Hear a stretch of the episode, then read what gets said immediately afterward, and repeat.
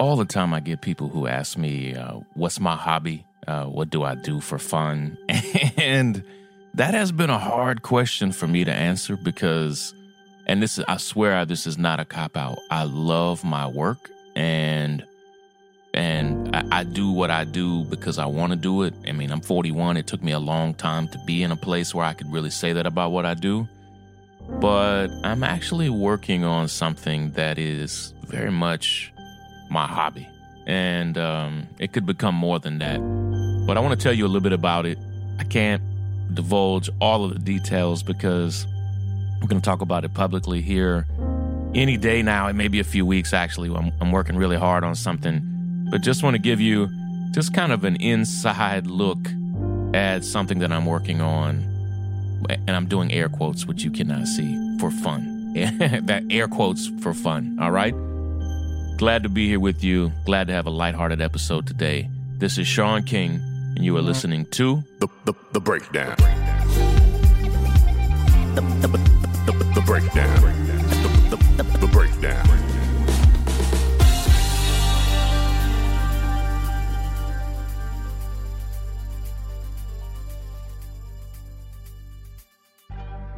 All the way back, gosh, it must have been in maybe June, I decided that I was going to try to sell some t-shirts. Okay, something that I've never done before. And uh, not just because I see everybody selling t-shirts. Uh, I had an idea and I asked my audience a really basic question. I just said, can anybody tell me who are the Black-owned t-shirt providers and printers? And I just want to connect with them because if I'm going to sell t-shirts, particularly during this time, I want to make sure that I'm supporting Black-owned businesses. And I got over a thousand replies, and I saw so many amazing businesses. But I had to repost something because I, I wasn't really clear. I said, listen, I'm I'm trying to find not just Black-owned places that print t-shirts or even design t-shirts, but I'm trying to find companies that provide the shirts themselves that are black, Black-owned. But not not not just that. I'm trying to find t-shirts that are knitted, woven, created from Black-owned farms, b- Black-owned uh, um, gins, if you will, mills. And that's where I hit a wall. Because I realized here in this country that there are a good number of Black-owned t-shirt printers that will print the designs, and some of them are brilliant, doing amazing work. There are even a few, a much smaller number of Black-owned t-shirt distributors where you can buy the the the shirts themselves, the source materials themselves, even at wholesale. Sorry to be kind of nerdy, but to actually look at the supply chain and say, no, no, no, I want to find how to make a t-shirt that's Black-owned throughout all or most of the supply chain, from the seed to the store. And how do I do that? And I had several Black-owned farmers, African-American farmers here in the United States, African-American cotton farmers, reach out to me and say, Sean, we are trying to do that ourselves. And this was, again, all the way back in June. I'm trying to do the math here. So we're talking about six months ago. And for the past six months, with all of my free time, anytime I have in the evenings, when I'm when I'm not working from nine to five, when I'm not recording this podcast, when I'm not helping to run Grassroots Law, when I'm not doing the work of Real Justice, I threw myself into trying to understand the supply chain of t-shirts. And if you aren't aware of this, let me teach you something. Black folk and Black influencers, artists, trendsetters really set the stage for what people wear with T-shirts and hoodies. The styles, the trends come not just from hip-hop, but Black youth culture, which can sometimes transcend hip-hop. And, and yet, and tens of millions of these T-shirts, of course, are bought by Black people, but also bought, inspired by Black people, by others. But when I started to investigate the supply chain, I realized that Black-owned businesses were really locked out of most of the supply chain, including when you got all the way back to the cotton. Listen, I have a quick word from one of our favorite sponsors. You know I love this company, and then I'll be right back.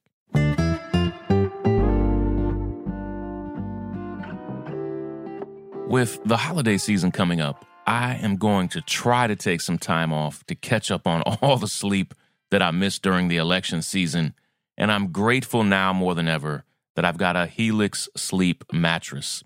Helix Sleep built a sleep quiz that takes two minutes to complete, and they use the answers to match your body type and sleep preferences to the perfect mattress just for you.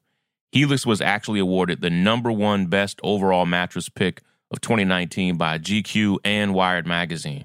Just go to helix sleep dot com slash breakdown to get started.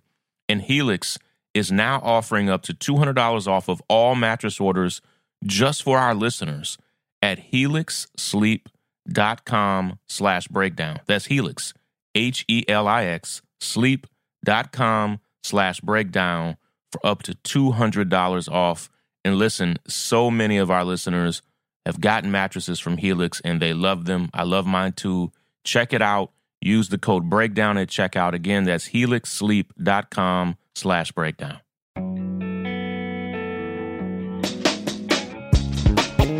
Break it down. Break it down. Break it down. Break it down. Break it down.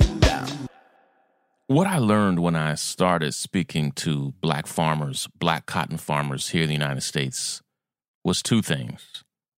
That in spite of African Americans in the Deep South having this long history with cotton, and obviously all of that history is twisted up into knots with slavery, but having a deep level of expertise and after slavery, even wide scale ownership of farms, including cotton farms, that now as we near, you know, one hundred fifty plus years after slavery, that there are only a handful of Black-owned cotton farms. I mean, a tiny, minuscule number. They've been purchased, destroyed.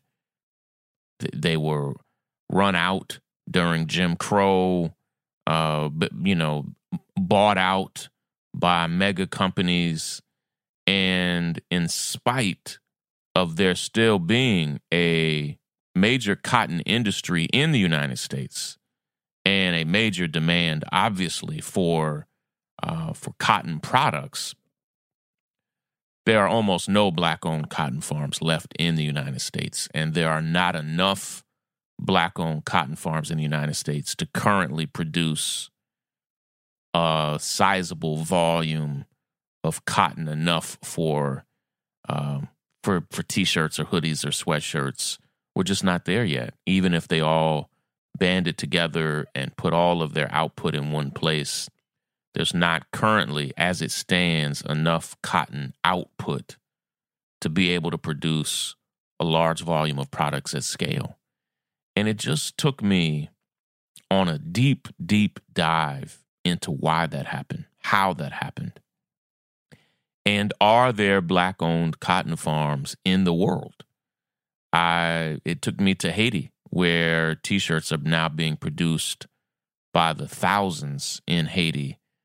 And I learned, no, there's no black-owned cotton farming going on there, not at scale. There's only literally one or two almost brand new cotton farms there in Haiti, and, and they're just getting started. And finally, I started finding some black-owned cotton farms in Africa, on the continent, and that has taken me down um, a long, windy road of understanding how can I partner with those black-owned farmers to produce T-shirts that are printed here in the United States by black-owned printers, and and how do we do that, and what does that look like? And so, uh, in a little while, I'm going to have something to show you. And uh, if you want to check out where we're getting started, you can follow us on Instagram at A Real One, A R E A L O N E, at A Real One on Instagram. Just getting started. Going to be able to show you all a glimpse of what we're building pretty soon. Love and appreciate everybody. I'll be back. I am having um, a neck surgery tomorrow. And so for the next few days, we're going to be playing pre-recorded episodes. But love and appreciate all of you. Wish me luck. And I'll be back uh, with new episodes next week, but we'll have some pre-recorded ones for the rest of this week. Take care, everybody. Break it down. The, the break, the break, the break, the break, the breakdown. I'm Tiffany Hawkins. I'm Alan Boomer. And we are the Momentum Advisors. Every single week, we talk about wealth management, personal finance, and entrepreneurship. We are financial advisors by day. We're entrepreneurs by night. We're building wealth for ourselves, and we want to make sure that you understand how to build wealth in your own family. Tune in for shows like Is Your Money Racist? Retirement Savings, Investment one oh one. We literally run the gamut on all the things that you need to know about financial wealth, creating a legacy for your family, and really just wealth creation as a whole. What we find is that these conversations are happening, but they're not happening as much as they need to in diverse communities. And so we're bringing a new voice, a new amount of energy, and we want you to tune in. So we bring the tips, we bring the strategy, and we always bring the good news. So make sure you tune in every week to the Momentum Advisors. There's something for everyone.